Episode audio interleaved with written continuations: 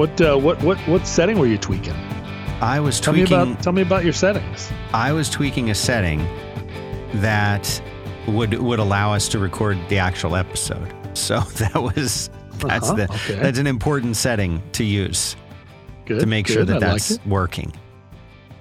So you were saying that it's it's been it's been uh, clear there, which is unusual. I just had I I just had uh, dinner with uh, your friend and mine, uh, Matt Haughey.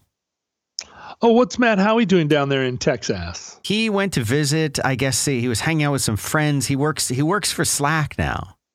Yeah, I knew that. and uh, and so I guess they had some kind of team meeting. I don't know. He wasn't very clear on that, and I didn't. I didn't want to pry. I could tell it was personal. Well, that's And, the thing uh, about Slack, right? What are they up to? Yeah. What, what are they doing in there? You know what I'm yeah, saying? yeah, Yeah, But he was. uh, Um, it was good to see him, and and so you were talking about the weather. So it's it's gotten very very quickly very cold here in Austin. Very like it's in the 30s today, which is quite cold for Austin. Oh, and uh, and so like lat like the day that he showed up, it started pouring rain, and uh, then the next day super cold, and so you know he's he's up from I guess he's in Oregon somewhere. He's outside of uh, outside of hour outside of Portland. He lives in eh, but where the Spruce Goose is, yeah, he lives right. out that He lives in like Geshem or something. something like he could walk to the Spruce Goose apparently, and Yeah. uh, and doesn't. But he he was No, standing why out there. So, so we finished dinner and we were standing outside, and he was getting his uh, Lyft or Uber or whatever it is people do, Sure. and he wanted to continue the conversation. And I had just had a sweater on and like a light jacket, and I'm like, you know, that's I'm not used to. I grew up in Philadelphia. And I would have thought nothing Born at a thir- raised. 42 degree night. Nothing. That's nothing. That's summer. Sure, But- sure, sure. but that's gone now. I can't do it anymore. I don't know if it's that I'm a little older. I don't know if it's that I've been living in in hot climates and acclimated myself to that too much. Yeah, but I was standing out there and dude, I he's the same he's like 2 days older than me. Our birthdays are like 2 days apart. And I was st- I was starting to shiver like a child, like a like a oh. baby that has been brought out of the bathtub and laid just on its blanket before being wiped down. I was Oh, damn. shivering. I was like, I'm like, all right, dude, we'll have a good trip back. Time, gotta go. He's like, what are you even cold for? It's not even cold. What is it, 42 degrees? I'm like, that's cold to me. Have a great trip back, bud. I was just, I had to fly. I had to get out of there and get into the truck with the seat heaters and the heated steering wheel and Oh, back, back, seat to, heaters. back to safety. but what are you going to do? It's cold. Yeah, that's nice that you saw Matt. You know, Matt Haughey is uh is uh, one of the uh, he's one of the characters that has has appeared over and over from the very beginning Yeah. of uh, of the of the podcast universe, and um, and uh, you know he's he's been there. He's an OG, right? OG. Oh yeah, yeah. He's like an Yeah. old school blogger, South by Southwest, only eight people in the hall guy. You know, Yeah. who's eight taller, you or hall. him? You or him? Who's taller? You know, I don't know if Matt and I have ever stood next to each other and compared our heights. That's the But I'm 1st thing. If I was a tall guy, that is all I would do. Would be walk around comparing my height to other people. I'm gonna go. I'm going to go ahead and say I'm taller, and I'm gonna make Matt Haughey challenge that, and uh, and I'm gonna guess he won't challenge it because I'm taller. Are you six five? No. You want to reveal your height? Oh well, I mean, I'm uh, I'm on record. I'm on record for many years uh, explaining to people that my height has always been six foot three. Six three. Okay. But the but the last couple of times I've gone to the doctor, well, there was a period where I went to the doctor and they said I was like six two, and I contested it. yeah. I said your machines are wrong, and they said it's not a machine; it's just a yardstick. it's not wrong. Right. And I but- said, no, well, your carpet is is pressed down or the the walls have shifted. And they were like, well, I don't know what to tell you. You know, you're you're 50, and so, um, you know, you might have lost an inch. And I'm like, go right to hell. Well, the last time I went to the doctor and got my uh, height measured, it was at a different, uh, different, like height measurement stick, not the one and not the one that they were using before. And Right. it, th- this stick, also a doctor stick, not just some stick at the store, also said I was six three. So uh, this is an ongoing problem for me. Yes, yes. It's not something I'm going to take lying down or even standing up. Uh, that I that I have lost an inch in height due to like pre osteoporosis or something. I won't I won't I won't accept it. So I'm fighting. I'm fighting for I'm fighting for that extra inch. It was the inch that I feel like six two is the you know is like the the top limit of normal sized guy and six three just put me one inch over into you know like tall guy Right. b- big size, big size person. Six two, you know, you're still a tall guy, but it's like you're not you're not over into big size. And if I'm coming back down to like Joel McHale height, where it's like, oh, he's a handsome, well proportioned guy, like that's fine and everything, but I need I need a little bit more time to prepare. hmm Um, you know, there are plenty of people that say, you know, you'd, you'd be blessed to be uh, Joel McHale, described as comparable to Joel McHale in any way. He's a handsome, successful, funny guy, but you know, I also feel like he's probably about six two, not six three. And I'm Mhm. going to say Matt Haughey's in that six two range too. Yeah, not it to seems cast like any it. aspersions, you know. No, no. You and he, I would put in the same category of of tall people. And there's there's tall people who feel like they shouldn't be tall because their body doesn't match with the like their body is thin and lanky, but they're just tall and like maybe they have like ridiculously long legs or something. but you're Uh, uh, proportionately you're not just tall. Like say like i wouldn't like if someone said tell me about john if you know and, and physically they were saying something i wouldn't say john's tall. I wouldn't say that. I wouldn't say that. I would say you're Uh-huh. big. You're a big yeah, big. a big person because you have big shoulders and you have you know what i'm saying? Like you're a Mhm. you're a large human being. You're not you're not a just tall. Tall to me almost implies a lankiness or a uh, almost a creepy skeleton like appearance Hmm. when you just say tall if Mhm. that you know what i'm saying Well, the problem with the problem with being big, describing me as big, is that there are a lot of people that are really big, like big, and I'm not big, like really big. I'm Would you be at the sort sm- of regular big? you're small big I mean, compared to somebody who's big, yeah, I'm a small version of big. Like when I when I go someplace with Ben Acker, who is six eight, and um, you know he sort of dwarfs me both in height and also you know he's very broad Right. shouldered and um, I'm embarrassed to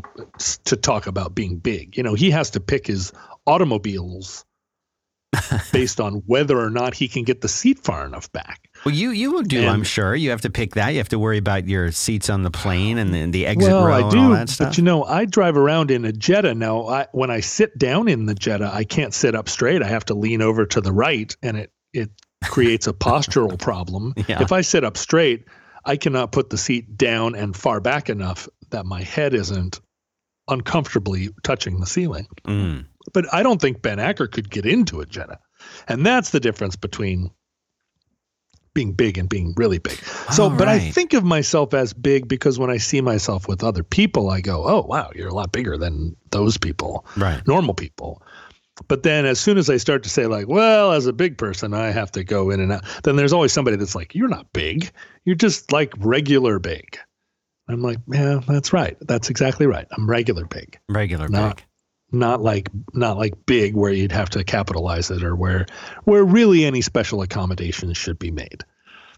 Right? It's just it becomes well it's like that correspondent uh, i had not very long ago who said um, you know that they were that they were a uh, a man of shorter stature and that although in every other respect of their lives they could not complain hmm because things were going well and they had plenty of uh, opportunity in life and they enjoyed their life very much.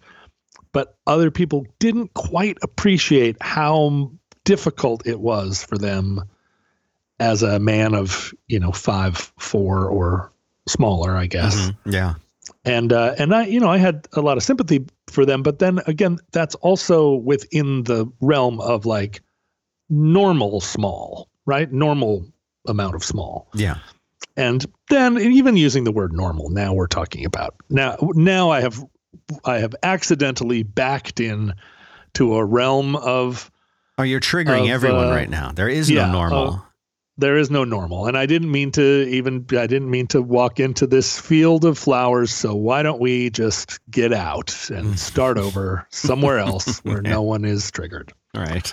I was thinking dan actually that we should uh, that we should uh, answer some letters today in the normal episode Oh, uh, we we ne- we hardly ever do this or maybe have never done it but you know the the bonus episode that we do our patreon episode is is you know mostly us re- responding to listeners yeah.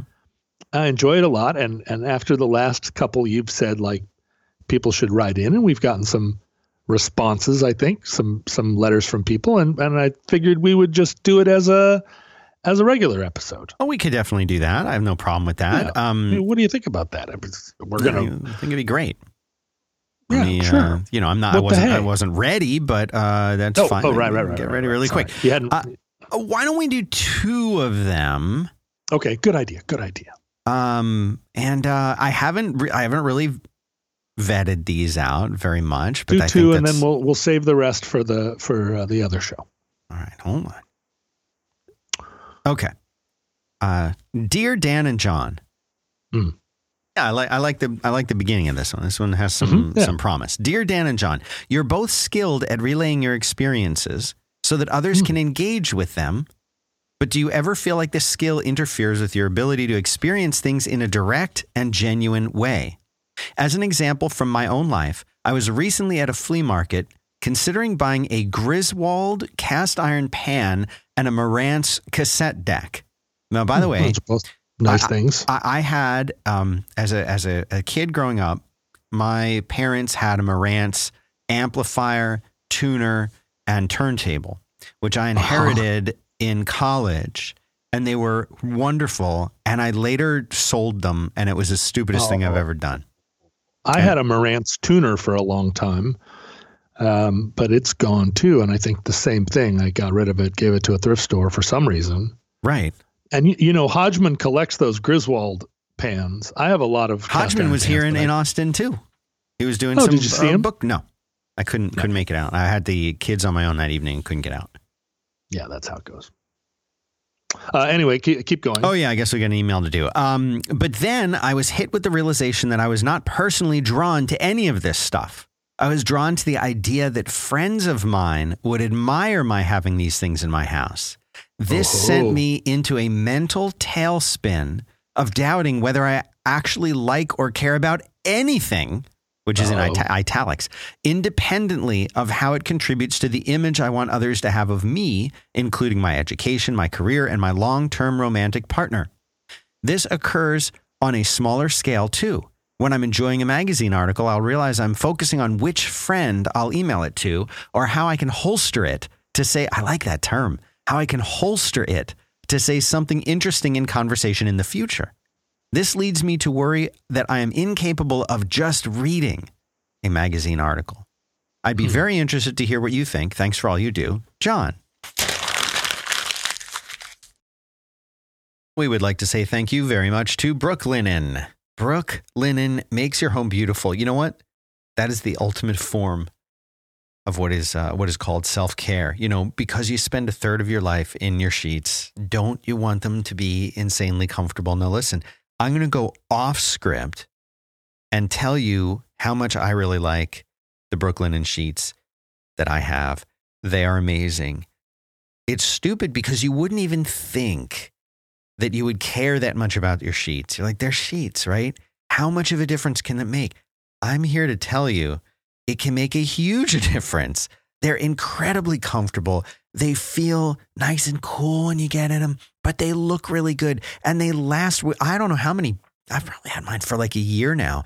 And here's the thing I will only use these sheets now. We have one set and I refuse to use any other sheets that we've had. We have like really nice sheets. These are even better. They're more comfortable. They look better. They feel better. I just like them better. And so every single week, I'm running them through the laundry, putting them back on the bed because I refuse to use the other three, four, five sets of sheets we have. I'm not even kidding. And I've really loved them. The quality is there and it's the little details. Okay. So, like, if you're like me and you're changing your sheets, how often do you get it wrong where you've got the short side and you're trying to stretch it to fit the long side and vice versa? You don't have to worry about this. You know why? Because they have a little tag on the inside of the sheet, it's for people like me, it says long side. And on the other side, it says short side. Just something little like that shows the kind of, like they know you're going to make your bed, right? It shows that they're thinking about this. They're trying to make your life easier. This company was founded back in 2014 by husband and wife. They had done some traveling. They'd gone to these great hotels and great places and said, these sheets are so much better and so much more comfortable. They're true luxury sheets, right?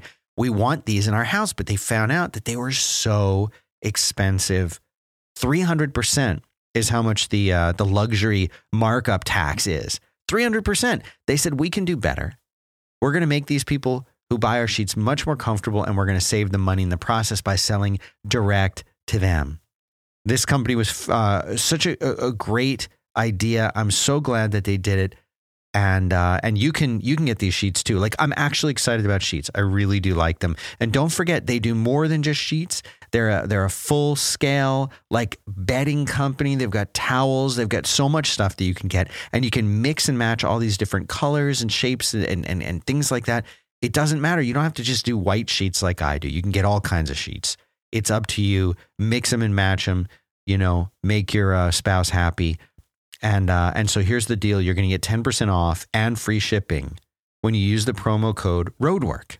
One word, Roadwork at brooklinen.com. B R O O K linen L I N E N.com. brooklinen.com. All their sheets, comforters, and towels have a lifetime warranty, but the only way that you're going to get 10% off and free shipping is to use that promo code Roadwork at brooklinen.com. So go check this out. You're not going to be unhappy. Brooklinen the best sheets ever. Hmm. That's interesting. So his question is: as people who are um, who are who make a living, sort of telling stories about ourselves and recounting our experiences, right? Sharing have stuff. We yeah. Do we find that as we're walking through life, living our normal lives, are we thinking of things that happen to us as as vignettes or as anecdotes that we're going to bring to our shows. Like, hey, if I go to an, if I go to this place and do this thing, that'll be great to talk about with John on Thursday. Right, exactly. Yeah, yeah. Right. And then that would be intruding on our lived experience because we're busy thinking about it as content rather than just living it. I think that's exactly what he's asking. Right. And no, that doesn't happen to me, but I do know what's happening to you and I do I do think it's a I do experience it as a as a risk, and I and it's I think probably much more of a risk to people today than ever before.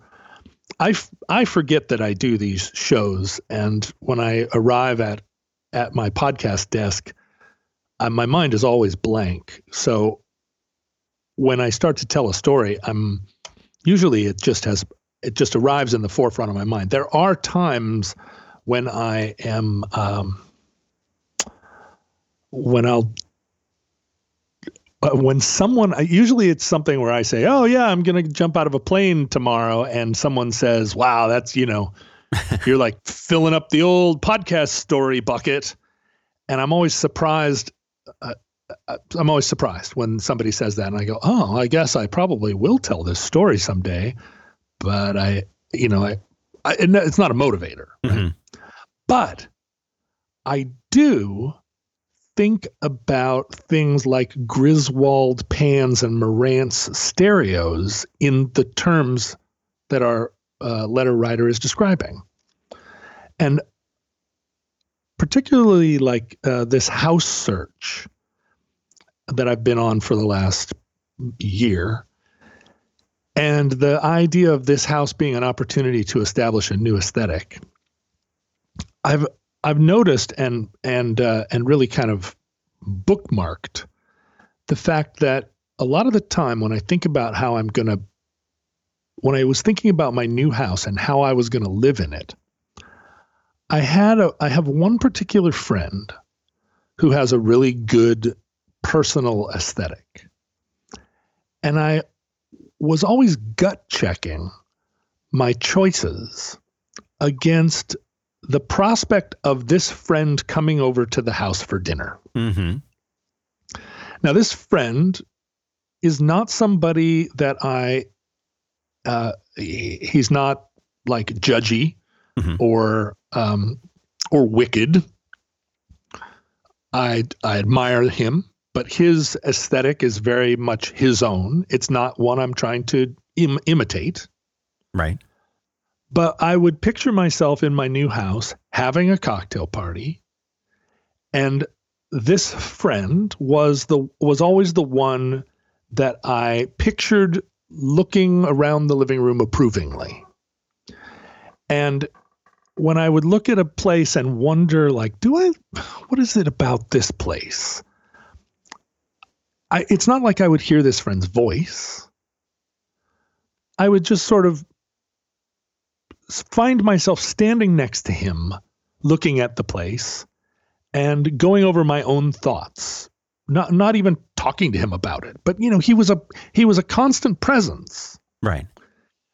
Not because I was trying to impress him directly, but because I realized that he had become a kind of yardstick for me of someone that I felt was uh, was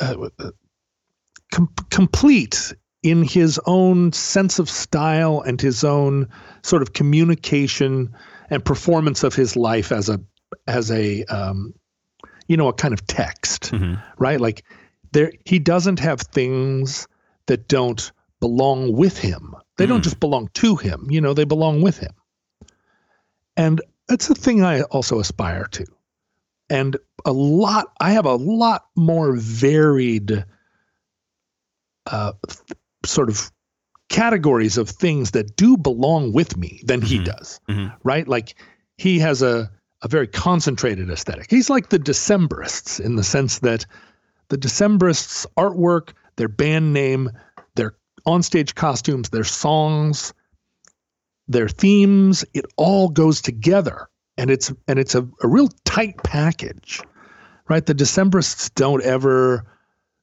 you know there's not they haven't gone through a psychedelic phase. They don't they don't have a metal album you know? It's always really tight. And i'm much much looser much more varied. Like you know i have things from from all eras and and styles. So so like our correspondent i did go through a phase where i was like why am i thinking of this friend of mine every time?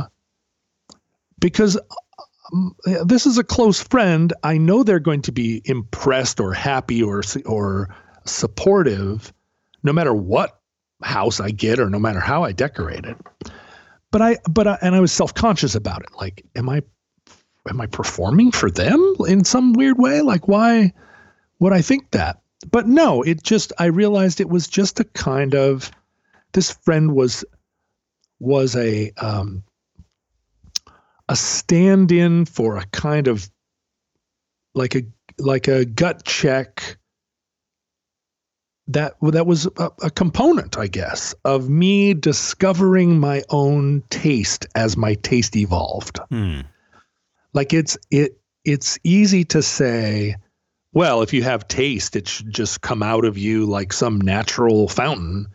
And if you at all are are altering your taste or refining it or questioning it that it that you're inauthentic that your taste should be this you know this this native animal or animal portion of you. But i think that's baloney i think that whole that whole line of thinking that things are either natural and authentic or they're manufactured and fake i think that's just bullshit I, that's Hmm. some that's some generation x bullshit that that is it's really seductive to people that believe that there's a kind of purist way of living and that that being purist is somehow better than being a combination of things. Mm-hmm. So, you know, I'm modifying my style quite quite a bit right now and Right. doing it in, intentionally as a as a way of trying to trying to use style as a as a a, a method of changing the way I live because I understand style and it means something to me. And so, you know, just to eat better has proved to be very difficult. But if I were to co- combine eating better with a stylistic element like a Griswold frying pan or a you know a, a, a kind of cookware that that both facilitates a, a way of eating and also makes eating a, more of a performance like those are things that I respond to right so I, I'm guessing that the person writing us is a little younger and in an Instagram uh, reality Mhm. in a way that Yeah, they didn't. We do. We do for for those who don't listen to the uh, to the after show, the bonus content. They won't know, but usually I like to ask people to provide their general age and and other things so we can put it into a Right. context, like you're saying right now. Because right, name, rank, this- and serial number. yeah, is this is this John a 25 year old John? Is he a 30? Is he a 50? What if he's a 65 year old? We don't know. We No, don't no, we know. don't. And I think a 65 year old would be too uh, would be s- too scared to say something like this. You know, this feels like a kind of confidence. Uh, I'm sorry, they're they're sharing a confidence with us that feels much more like, you know, I'm in I'm sort of in, in uh, interrogating my uh, you know uh, my evolution as a person. Like i'm stepping uh, i'm trying to step up my game but i'm wondering if it is authentic if it belongs to me or if i'm just a poser. And generally 60 year olds i'm sure they're still afraid of being posers or called posers or feeling like posers but by the time you're 60 you cannot let that on you know i don't think i hardly ever hear that from somebody old older Yeah, yeah.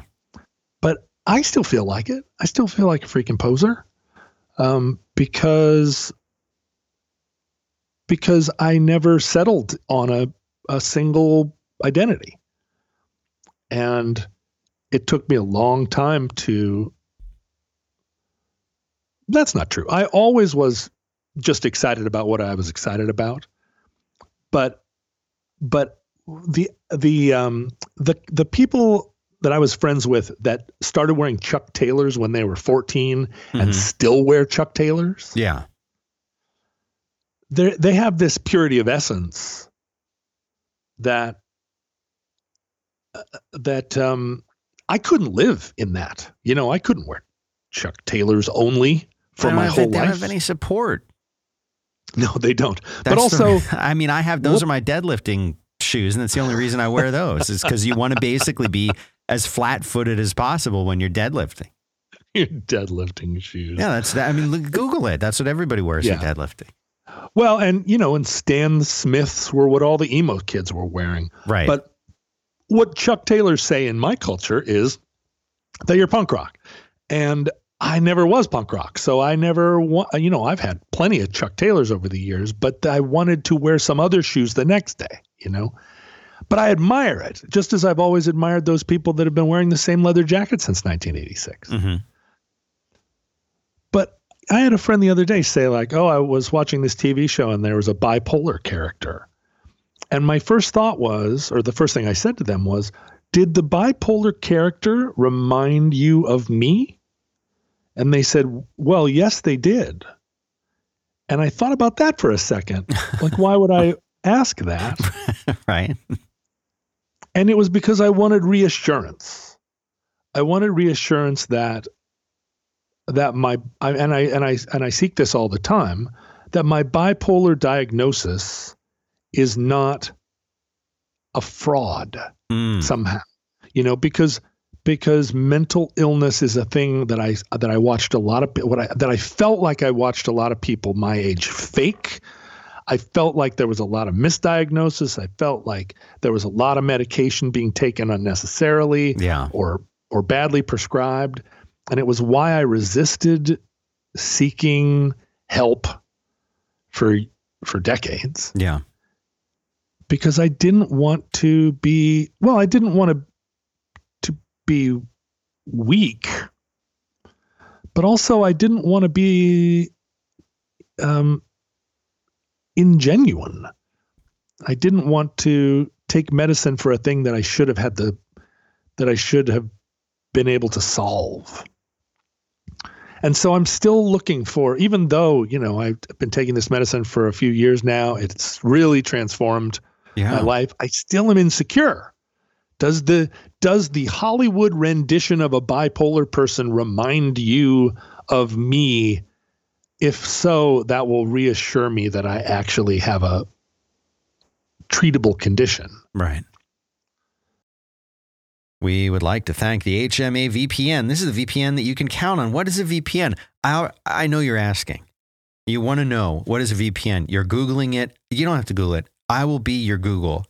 I will tell you what a VPN is. It is a virtual private network. And what does that mean? It means you can surf the web anonymously and securely from anywhere with no restrictions, right? So behind the scenes, it's creating something called an encrypted tunnel. So all of the traffic from your computer goes to their secure VPN and it goes from you to them in a secure channel. So that means you could be sitting in a coffee shop and not have to worry that your password for your email account is uh, getting uh, hacked by a man in the middle attack or something. You could go be in sitting in the airport and send you know send an important message or email or maybe even do your banking if you had to do some banking and know that it's going through this secure channel. Like that's what it's designed for to make sure that everything is secure, but it also gives you the ability to be anonymous. And it also lets you get to any content from anywhere you go. I know people who travel overseas and they want to watch their favorite show on their streaming service and it says, "Oh, you're in uh, London, you can't get that here because of you know some agreements or something." I know people that get around that with VPN. That's all I'm saying. That's all I'm saying. Now, what one of the things that makes HMA uh, really good is that they're the largest VPN service. They have the most server locations worldwide. They have over 190 countries. That means there's always a server nearby, and that means your content is going to be delivered to you faster. The closer you are to a server, the faster you will get that content. Makes sense, right? But even better than that, HMA does not log your IP address. So there's no way for anyone to know what you're doing online. So they've got a 256 bit AES encryption, makes your connection safe. You can connect five devices simultaneously, right? So you got your you got your phone, you get your laptop, you get your iPad, you get your watch, whatever. You can go all all through everything. And there's uh, working for Android, iOS, Windows, Mac, Linux routers, everything you got to do. Tons of great features always being added. They even have something called a smart kill switch, which turns the VPN automatically when you launch a sensitive app. It's very cool stuff. It's all built in. You can try it risk free with a 30 day money back guarantee by going to, and here's what HMA stands for hide my ass. It's www.hidemyass.com slash offer dash five by five. When we were signing up with them, I said, uh, HMA, I want you to make the most complicated uh, URL that you could come up with for our listeners. They said, We got your back, Dan. We're going to make it offer dash 5BY5. So that's what it is hidemyass.com slash offer dash 5BY5. And uh, go there, get your 30 day uh, trial risk free, and support the show in the process. Thanks very much to HMA. I had I had a, a question relating to this actually that occurred to me as I'm listening to you talk about it. Okay, so they say that like certain drugs like blast and fry out your uh is it dopamine or whatever the thing is that, that makes you feel good naturally. Mhm. Like L-DOPA. yeah, like we were talking about the other the other week. Yeah. Now, is it possible that some of the like trippy drug experiences you had, like put you in a situation where maybe you're more predisposed to having something like bipolar? Like, is it a result, or or is it the opposite of that? That you you enjoyed drugs as much as you did for the time that you were doing them because you were already struggling with some kind of a bipolar situation? I think I used alcohol primarily to deal with my bipolar and and what were sort of pre-indications of bipolar Mhm. when I was younger. Right. Um, it was alcohol was the primary uh, drug that I used to cope with those feelings. You know, marijuana is in its own category. I feel like you you use you use pot for a different reason, and I think that I combined it with alcohol as a like double, triple, uh, triple layer cake Mm-hmm. in in coping but but I, I I I feel like marijuana was additive to that. And I'm sure that you could not drink alcohol and smoke pot and still use it as a as a major coping mechanism for uh, mental illness. And I know a lot of people I think that do do that. Mhm. but for me alcohol was the primary. Now other drugs psychedelics and white powder drugs and downers and all that stuff those were all um again like they were appendices to booze which was the which was the the central organizing principle i don't think that psychedelics had any negative effect on me Right. I, I've heard that. now I know a person, and I may have talked about him before, that had a a um, a psychological break as a I think triggered by psychedelics. Mm-hmm. Now I I I think that he probably was he was at that age where if you were going to experience schizophrenia that it would it would come alive then it would come on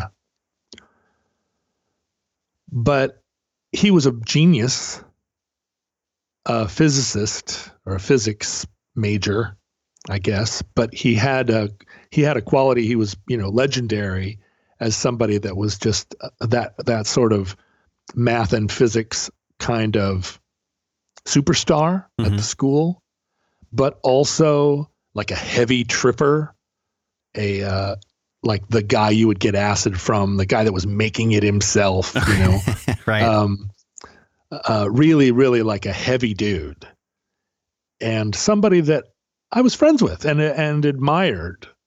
He was a year older than me, and uh, and then one day he left school. Suddenly, there wasn't any indication why, just like gone. And later, several months later, I was down in California uh, on some, you know, some trip. I had I had hopped on a freight train in Spokane and ridden it down the coast, and then sort of hitchhiked my way down to San Francisco. And he was from Palo Alto, and I was down at Palo Alto. I went to Stanford to visit somebody else, a different friend. And while I was there, I realized that um, that Rob was from from Palo Alto, and I picked up the phone book and found his phone number and called the house. And um, he answered the phone, and I said, "Hey, Rob, it's me, John Roderick." And he hung up. and I called back and said, "You know, Rob, hey, it's me, it's John." Hung up. So I called a third time, and his mom answered.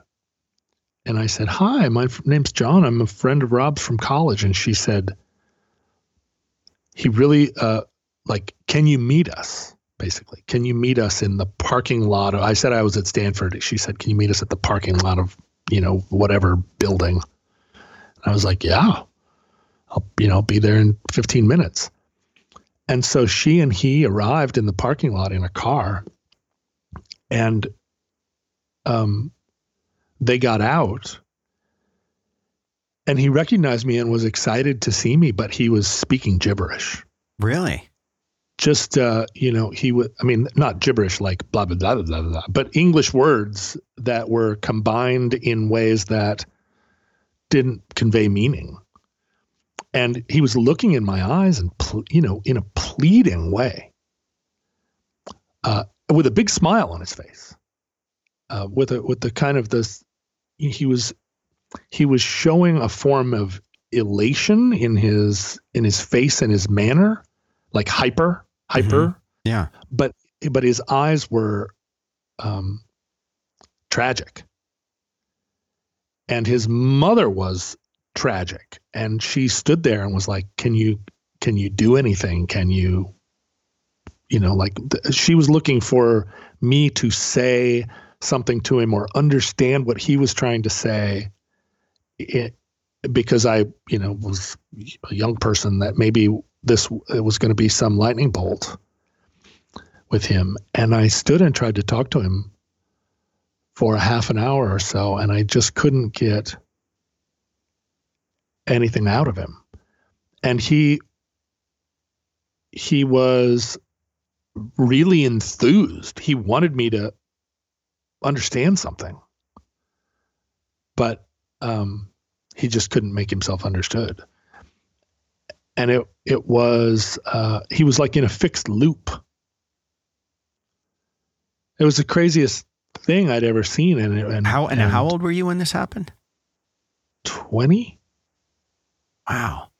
19, 20. He was probably yeah. I was probably nineteen. He was probably twenty.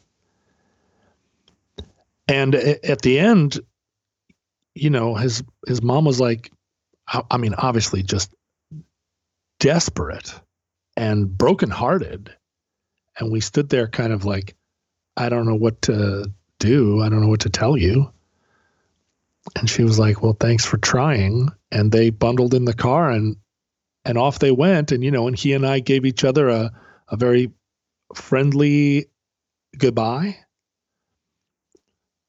But, you know, I never heard of him again after that. And I have no way of knowing whether here we are 30 years later, whether he ever regained um, any kind of like uh, cogent life. It would be awful to think that, that he got stuck in a stuck in a brain loop. I mean, this was probably three or four months after he after he took his big trip. So maybe as time went on, there were they found some kind of treatment, or they found, uh, or he just rejoined, you know, re- regained some some toehold in the in the world. But it, in contrast to what happened to Rob, which I do think was a kind of trigger of a thing that maybe he was because he'd all he was always intense, dude. Um, the even the bad trips I had on psychedelics, I always came back to the world and stood firmly on the ground and and were was able to contextualize what had happened um, relative to the azimuth, you know. Right. It's it, it it's depressing to um, yeah, it's a seriously. Yeah. To recall, and it and it's uh, it's one of those things that happened so long ago that um, there are those things that that that happen in a person's life where you end up telling the story not just to people but to yourself enough times that you it's not just like those pictures in your baby book where you you start to convince yourself that you remember something when mm. really what you remember is looking at old looking pictures. Looking at the picture, right? but it's similar to that where you've thought about a thing enough times that you no longer fully trust that your recollection is accurate Mm-hmm. because how many times have I thought about that parking lot encounter? A lot of times. And each time thinking about it recuts those grooves in your memory and in your brain until, boy, I don't, you know, I don't know. I don't know how I would look if I were looking on that scene today, whether I would say, well, Rob was trying to say things and he he managed to get some he managed to communicate some some thoughts in his I mean I don't I just remember him saying the same few sentences over and over but uh you know Lord love a duck right See, I, I just think that's that kind of story is why I think a lot of people are not willing to try that kind of stuff because they're like, well, I don't I'm like I don't want that to happen. I never even I never even heard that that was back in the college times when I had the opportunity to to try LSD or or mushrooms or something and didn't.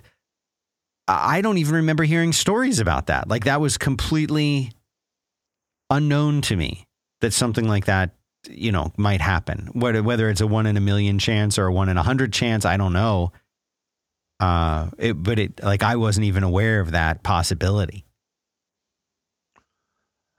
If you think about like the story of Peter Green, the original guitarist of Fleetwood Mac, or Syd Barrett Right, from Pink Floyd, or Brian Wilson, all three of those famous lead singers lost their way in the world, and it was it was credited, I think, in their in the time Mhm. to the fact that they were doing a ton of psychedelics and suffered a, a break, a psychic break.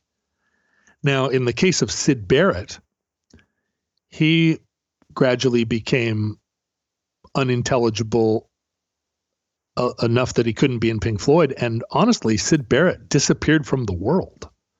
I mean, Syd Barrett is still alive, as far as I know. Um, oh no, he died. Syd Barrett died in 2006, according to uh, according to this. But but never he never regained his his equilibrium enough that he came back to the world for a benefit concert or you know uh, some some crazy reunion. I mean, Peter Green from Fleetwood Mac is still alive, Mhm. and you know, I mean, he was in. He was like a seminal artist. Somehow, Brian Wilson, they've spackled him back together, and they prop him up in front of his piano, and he. But by all accounts, you know, he sort of knows where he is and kind of is able to perform his songs. And every once in a while, just sort of standing up there on stage or sitting up there just sort of drifts off into uh, where every musician I know that has seen Brian Wilson performed or been lucky enough to perform with him, uh, uh, you know, talks about it as though it's uh, tragic and unseemly Right. that Right. he is being sort of uh, trotted around like that. But for those, so those are the people that I that primarily you hear about as public figures who who had LSD experiences that took them away and took them away for good. And so when when this happened to Rob, I had at least that context that it is possible. Like what happened to Syd Barrett? And is it LSD or was it that he was already on a path? Right. And if he had if he had had a psychic break, would it have been so dramatic or would he have been I mean there are a lot of musicians that are that are touch and go but are still able to get their pants on and get get out to the get to the show, you know. right. I probably a lot of the people that oh and also like in the in the aftermath of the 60s there were all kinds of guys walking the streets of Haight Ashbury that had their you know that had leaves in their hair that were credited as acid casualties. So I think it I think it Is that the term acid casualties?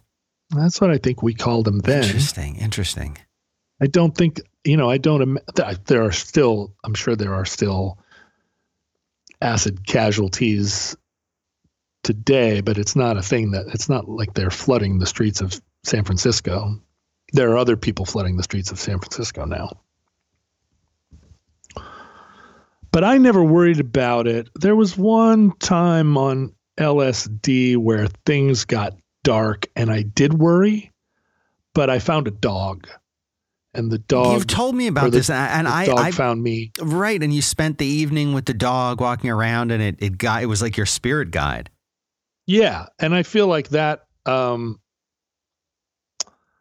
that dog kept me out of I of still, the dark I s- place. I still think the dog was a hallucination, Yeah, maybe. or maybe there there was a dog for a few minutes, Mhm. but that after the first few minutes, when it went back to its owner or went back where it came from, for you it it continued.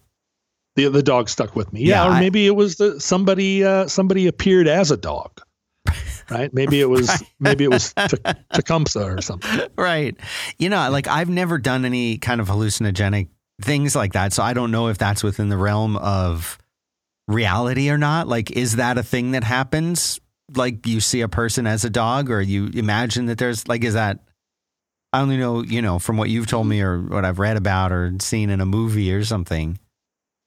It's hard because again, like not only did that happen a long time ago, but I was high on drugs when it was happening. So my recollection of it, although it seems clear to me, I'm not sure I can I can say for sure. At the time I did not believe it was possible to hallucinate a dog. And I still do not believe it's possible to hallucinate a dog. But did I have I um have I put two nights together in my memory where one night I saw a dog while I was tripping on acid and I spent some time with the dog. And then the next night I uh, also was on acid and met a different dog. And now that both dogs feel like the same dog. No, I don't think so. I have a very Right. clear. I have a very clear memory of the geography of the night and the and the arc of the trip. And it wasn't your first time doing it either. So No. it's not like you were being taken overwhelmed by the experience or something. but it was 30 years ago and you know i my i have relied on my memory my whole life as a as an instrument that had a, a, a degree of precision to it that it felt like other people's memories didn't um, i could you know i could very very very clearly recollect small details and and um, and and recollect them for years and years and years but but those things in particular, that stuff that happened to me between the ages of 16 and 26, when I was drinking and using drugs and living, um, uh, you know, living rough.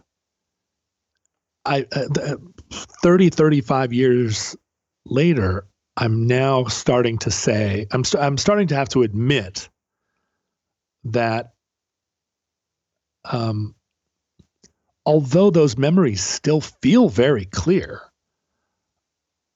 and I and I'm able to tell those stories the same way I've told them for many years.